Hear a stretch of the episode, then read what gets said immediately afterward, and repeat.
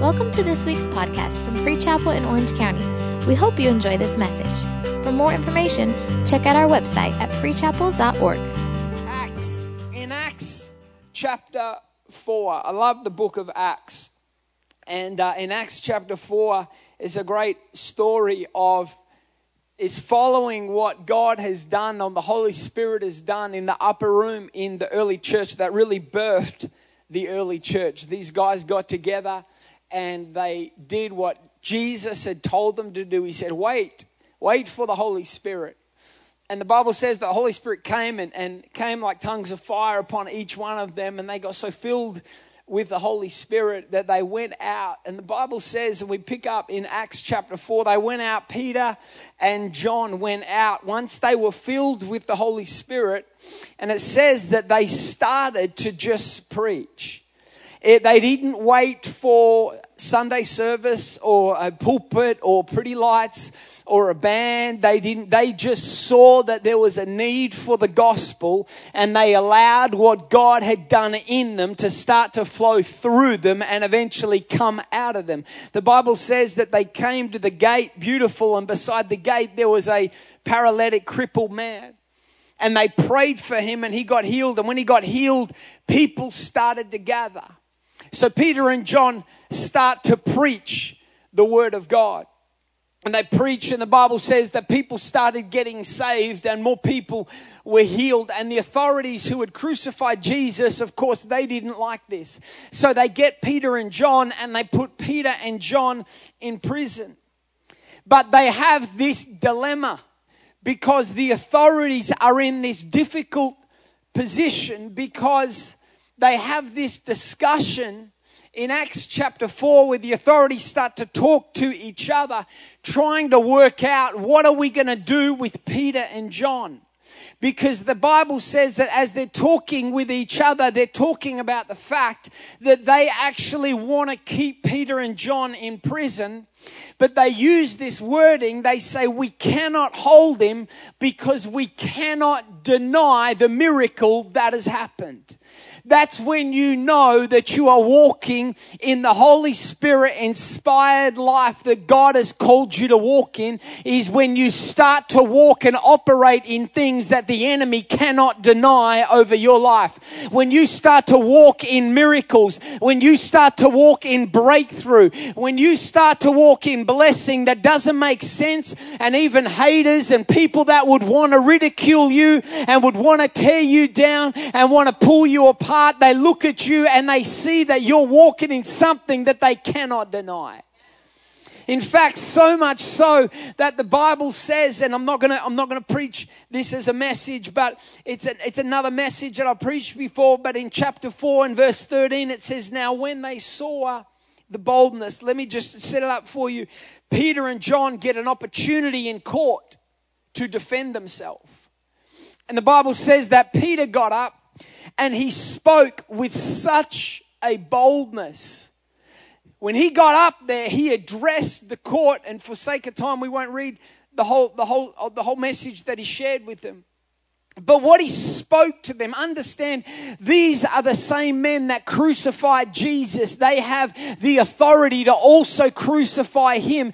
But something came over him. Something got upon him. And he got up in the face of intimidation and in the face of fear and in the face of doubt. He began to speak to the court, the Bible says, with such a boldness.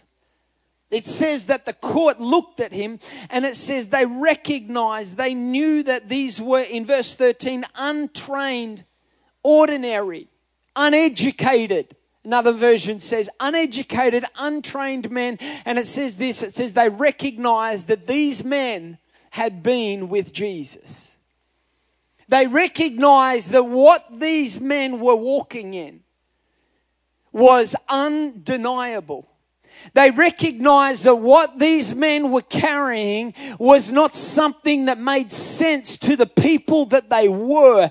They must have encountered something that was higher, something that was greater than who they were. These are just uneducated, untrained men. But I want to tell you, there was a spirit of boldness came upon Peter when Peter got up and addressed that crowd. And I want to encourage you that God has called each and every one of us to also carry upon us a spirit of boldness, a boldness that comes upon you. Wouldn't you like that when you go for that job interview and you start to talk in a way that doesn't make sense to who you are in the natural? You start to operate in something that's bigger, that's greater than who you are.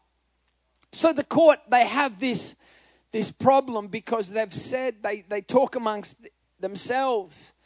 After Peter has talked to them and addressed them, they talk amongst themselves and they say, we can't deny the miracle that has happened. We can't deny it. We can't explain it. It doesn't make sense. Everything that we would try and use to discredit what these men are operating in, the results speak for themselves. Something is powerful when you start to operate in something that speaks for itself. Something, uh, when you start to see miracles that happen, and I believe it and I'm declaring it over each one of our lives this morning, that it's time for us to step into the undeniable. That it's time for you to see things happen in your family that are undeniable. That when people ask you, how did you manage to work out that situation, you're going to only be able to attest to the goodness and faithfulness of God, that it was undeniable. That right there was a miracle at work in my life. But look at what happens here. The Bible says that they that they gather together and they start to talk and they say, we can't deny it. So they say, let's do this. Since we cannot deny the miracle, what we're going to try and do, we're going to tell them, the Bible says that he said to them, we're going to let you go, but you cannot speak about what has happened. See, this is a strategy of the enemy. What the enemy will try and do, if he cannot deny something, he will then try to contain it. This is what they thought. They say, we cannot deny this miracle. So what we're going to try and do, if we cannot stop what God has done in them, let's try and stop what God might do through them. Let's try and shut down. We cannot deny what they have experienced. We cannot deny what they have encountered. Clearly, they've been with Jesus. Clearly, they've had an encounter with God. We cannot deny that. But what we have to try and do is, if we can at least contain it, we can keep the move of God to just being have happened with just them. This is something I believe of a strategy that the enemy tries to use to keep the church within the four walls of the church. He says, have your encounter on Sunday. I cannot deny that you encounter God. I cannot deny you felt the Holy Spirit. But what he wants to try and do is he wants to try and contain and keep it to just a Sunday experience. If I could just keep them thinking that the encounter encounter with God is only about what God is doing on a Sunday service in church, in a church building, then I've won the battle. If I can just keep them contained. But I want to tell you, I believe that God wants to release in each and every one of us a spirit of boldness that will not be contained, a spirit of boldness that will declare out of our mouth that our God is good, that our God is faithful, and that our God is a miracle working God. Take about ten seconds and give God praise right now. It's making that decision to say, I am not going to contain what God has done. I remember when I got saved, I had, I grew up in a Christian home, you know my story, and I had a, a, a powerful God encounter. That was how I could, that's the best way for me to describe it to you. After spending years running from God and, and trying to do life on my own and, and turning my back on God, it came down to one particular night where I had a God encounter. It wasn't a service. It wasn't a song. It wasn't a message. It was undeniably an encounter with God where I cried out to God. I pointed to heaven and I said, God, if you are real, I need you right now. And the best way to describe it was I felt like the love of God Almighty invaded, violently invaded that room that night, and I had an encounter with the living God.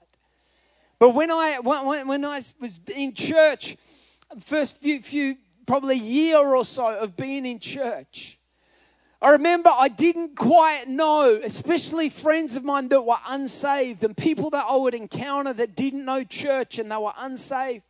I didn't quite know how to communicate what God had done in a way that would make sense. Because what I think we try and do is we get so worried about trying to come across weird to somebody.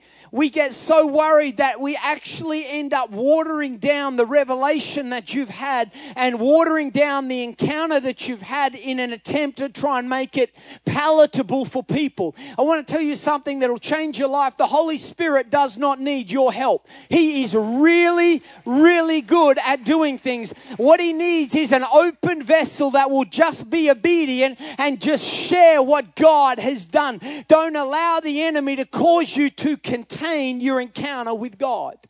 I remember, and you've heard me say the story, I won't go into the whole story, but I remember when I was getting my hair cut at a hair salon in Melbourne, and I, and I walked in there, and, and, and a guy came up, and, and I met him, and we sat down, and, and we just start talking, and, and he's, he was uh, he was married to another man that, that, in a homosexual relationship, and they they owned this, um, this hair salon, and, and so we just start talking, and he says to me, oh, what do you do? I thought this will be interesting. I said to him, I'm a pastor. Now, when you say, Australia is very secular, so if you say you're a pastor, often they don't know what you're talking, they think you're talking about Italian food. So you've got to explain it a little bit. He said, what do you mean you're a pastor? He said, like a priest. And I said, sort of. He said, but you seem so normal. I said, thanks. He said, you don't wear a collar? I said, no, I wear a t-shirt. And he said this to me. I hadn't actually been saved. I probably only been saved about a year and a half. And he said, how did you become a pastor? And I felt the Holy Spirit speak to me and say, just tell him. I knew what the Holy Spirit meant. The Holy Spirit was saying, don't water it down. Don't worry about how you're going to say it. Don't worry about trying to package it. Just share the raw encounter that you had with God and watch what I'll do. And I'll never forget, I'm looking in the mirror. You know how you talk to the guy, can you, you look in the mirror? I'm looking in the mirror and I said, do you want me to tell you the honest to God truth? And he stopped and he looked at me and said, yes. And I said to him, I said, this is going to sound weird, bro, but I had, and I remember saying these words, I said, I had an encounter with the living God that changed my life forever. I explained the story that I just told you. I said to him, I felt the love of Jesus Christ. I felt the love of Almighty God violently break in that room that night, and I encountered Jesus Christ. He put down the scissors. He walked over, grabbed his gay partner who was cutting someone else's hair, brought him over and looked in the mirror and said, I turned my chair around and said, I want you to tell him exactly what you just told me. And I began to share with them about the love of God. And I began to share with them about what God had done in my heart. And I want to tell you, they had that sense that something is real. Why? Because I was not so worried about pleasing man. We get so caught up about trying to please man. Are they going to accept me? Is it going to be all right? Are they going to, are they going to welcome me? Will they be okay with it? Listen, they may be, they may not be. That's not your role. Your role is to be an open vessel. Share what the Holy Spirit tells you to share. Let him do the work, but do not let the enemy cause you to contain what God has done. Don't be quiet about it. If you have an encounter today, tell someone tomorrow. If God blesses you, tell someone. That's why praise is so powerful. Some people say, well, I don't need to praise. I know that God is good. Declare it out of your mouth. That's praise. Something will start to shift in your life when you don't. When you make a decision to say, I'm not just going to think God's good. I'm going to start to let it flow out of me. I'm not going to contain God's goodness. I'm going to declare it this morning and say, my God's good. My God's faithful. I'm going to sing those words on that screen, whether I feel it or not, whether I'm going through something or not. There is something powerful when you decide to make that decision. I am not going to contain what God has done. He wants to, the enemy wants to contain it. He's not threatened if you're blessed.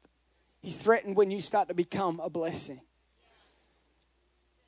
He's not threatened. You think you driving a nice car bothers him? He couldn't care less what you drive. You think having a great house? You think walking in some blessing? Listen, when you start to shift from being blessed to start being a blessing, when you make that decision to say, you know what, God blessed me this week. Now, how can I bless someone else? God blessed me this week. I'm going to pour into the kingdom of God. You watch, because when you make that decision that you're not just going to, you're not just going to experience for yourself, you're not going to allow the enemy to cause you to contain it. You're going to let it flow through you. God will start pouring more out into you because you've shown and demonstrated that He can trust you. Don't contain what God has done. Worship. That's why it's so powerful. You might say, but Ben, I, you know, I, I do depend on God. I, you know, I, I do love God. I tell Him. When we're singing the songs, worship Him. Lift up those hands. Don't just stand there with your hands down. It's just a physical thing. But sometimes when you do something in the physical, it'll unlock something in the spiritual. When you make that decision, it's a sign of surrender. Do it when you don't feel like it. Do it when no one else is doing it. Don't allow yourself to just sit there and think, well, I know God's good. Declare it out of your mouth. Well, I know I depend on God. Of course, Ben. Of course I depend on God. Of course, yes, I know I need God each and every day. Get in worship and start to let it flow out of you. Say, God, I need you. God, I need you this morning. God, I cannot let this worship just stay in my heart. I'm going to let it flow out of my mouth. I'm going to declare, God, I'm dependent upon you. I need your touch this morning. I need your Holy Spirit this morning. Do not let it be, remain with you. Let it flow out and through you. It's powerful. The enemy, what he cannot deny, he will try to contain. And they said over these men, they said, we can't deny it. So let's try to contain it. I want to re- move real quick because I've gone a different direction. Further down, if you keep going down chapter four, they leave the prison. After this discussion has gone on and they've been told, fine, you, you you did a miracle, don't tell anyone about it. So, of course, what did they do? They went and told some people about it. They went to the church and they told the church what had happened, and the church got together and the church prayed. Look at this prayer. In verse twenty-nine, now, Lord, look on their hearts and grant to your servants. In other words, Lord, you see what I'm up against. You see what I'm dealing with.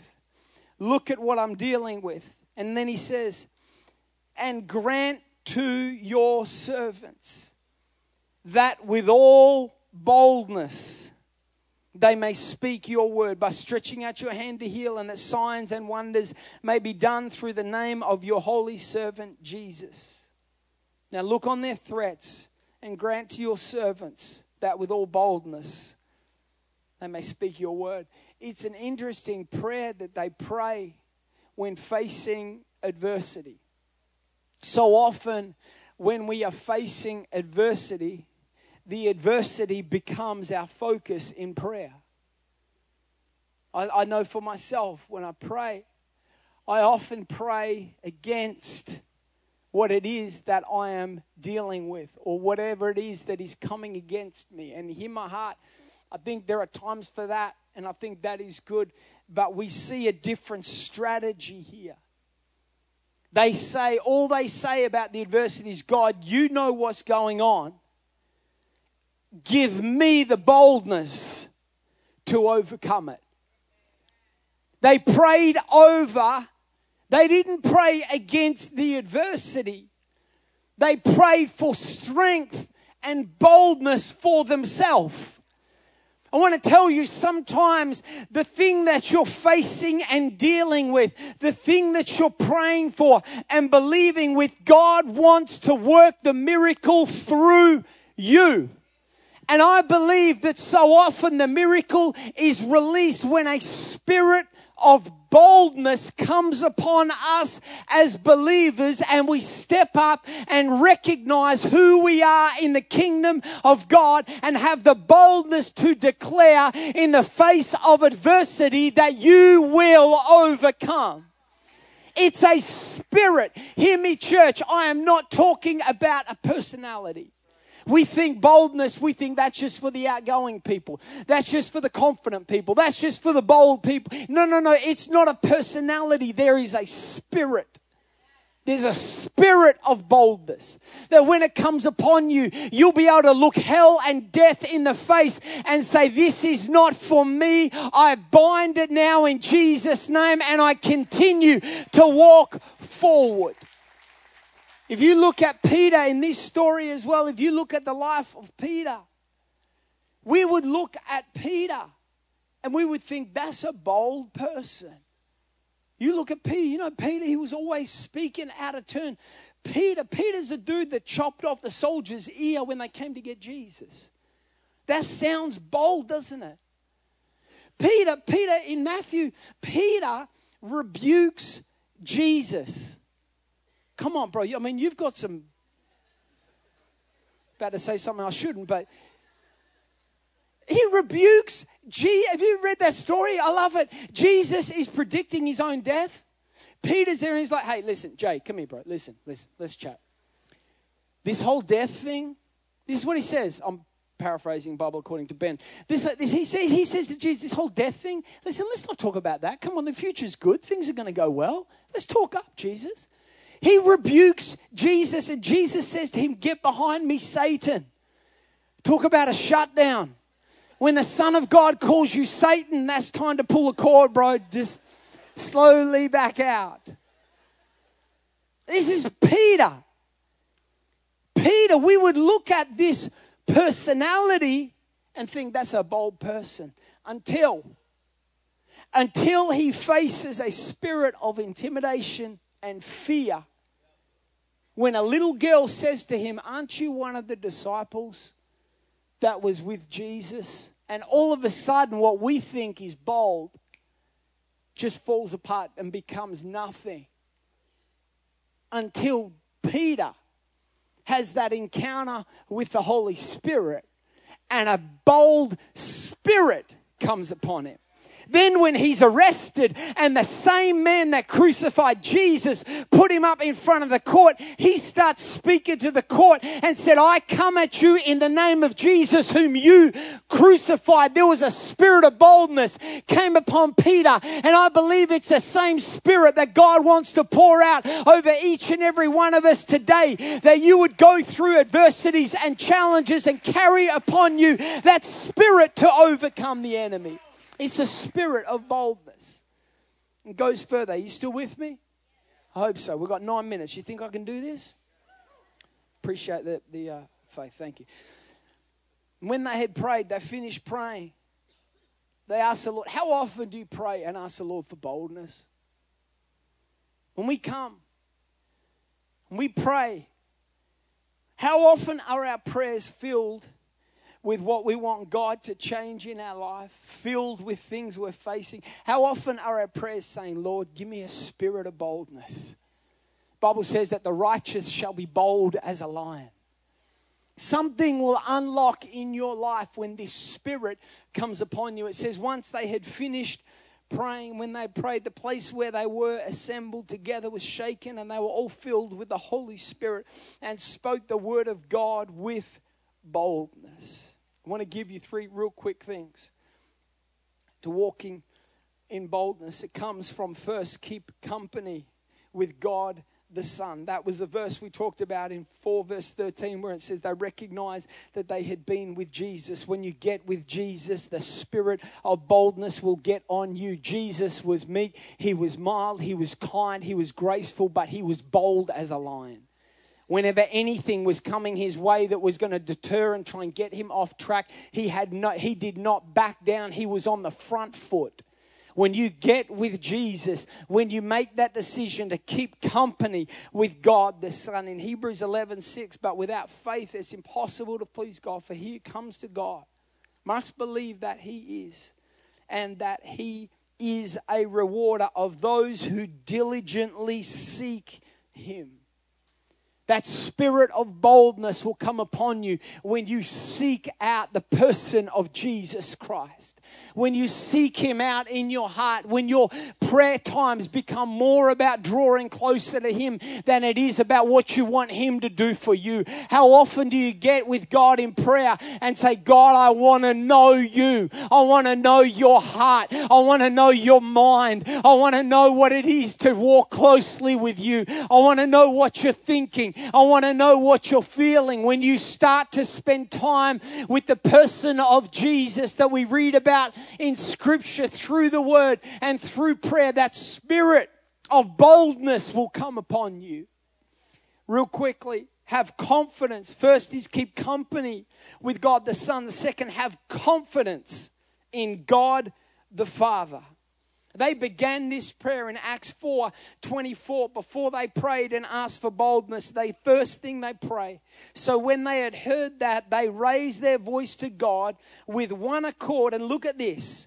And said, Lord, you are God, who made heaven and earth and the sea and all that is in them. There was an undeniable, unshakable confidence that they had in who their God was. You will not step out in boldness if you are unstable in your understanding and revelation of who your God is. I am absolutely convinced that my God is good. He is faithful. I am convinced that he is a miracle-working God. I am convinced that he is able to turn any situation around in a moment. I am convinced nothing can shake me from it. No situation, no unanswered question. You have to get that revelation of who your God is. It's not a revelation necessarily in the knowledge of God as much as it's a revelation in the nature of God.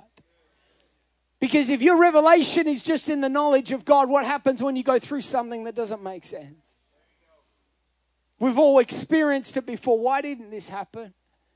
God, why didn't you stop this? God, why didn't you heal this person? God, why did why did this happen? See, if you're revelation is wrapped up in the knowledge, your faith will fall apart in those moments. But when your revelation is grounded in his nature, you can say, God, I don't understand it, but I don't need to understand it, because I understand you, and I know that you're loving, I know you're good, I know you're kind, I know you're faithful, and when we get to heaven, maybe I'll ask you some answers. But between now and then, I'm going to stand on the rock that is my God and declare that you're good in my life, you're faithful in my life, and no situation is going to cause me to be in doubt and unbelief.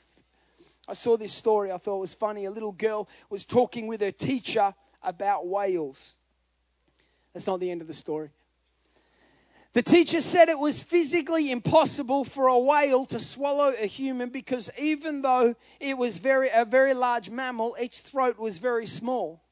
The little girl stated that Jonah was swallowed by a whale. Irritated, the teacher reiterated that a whale could not swallow a human. It was physically impossible. The little girl said, when I get to heaven, I will ask Jonah. The teacher said, what if Jonah went to hell? The little girl replied, then you ask him. I want to tell you, you got to know the Bible talks about having faith like a little child that says, listen, you can say what you want about my God, about my Bible, about what I believe, but I know that my God's good. I trust His word. I trust His faithfulness, and I don't care what you say. He's a miracle working God. He's a healer. He's doing a great and mighty work. Take about ten seconds and give God praise if you believe that He's good in your life. It's a confidence.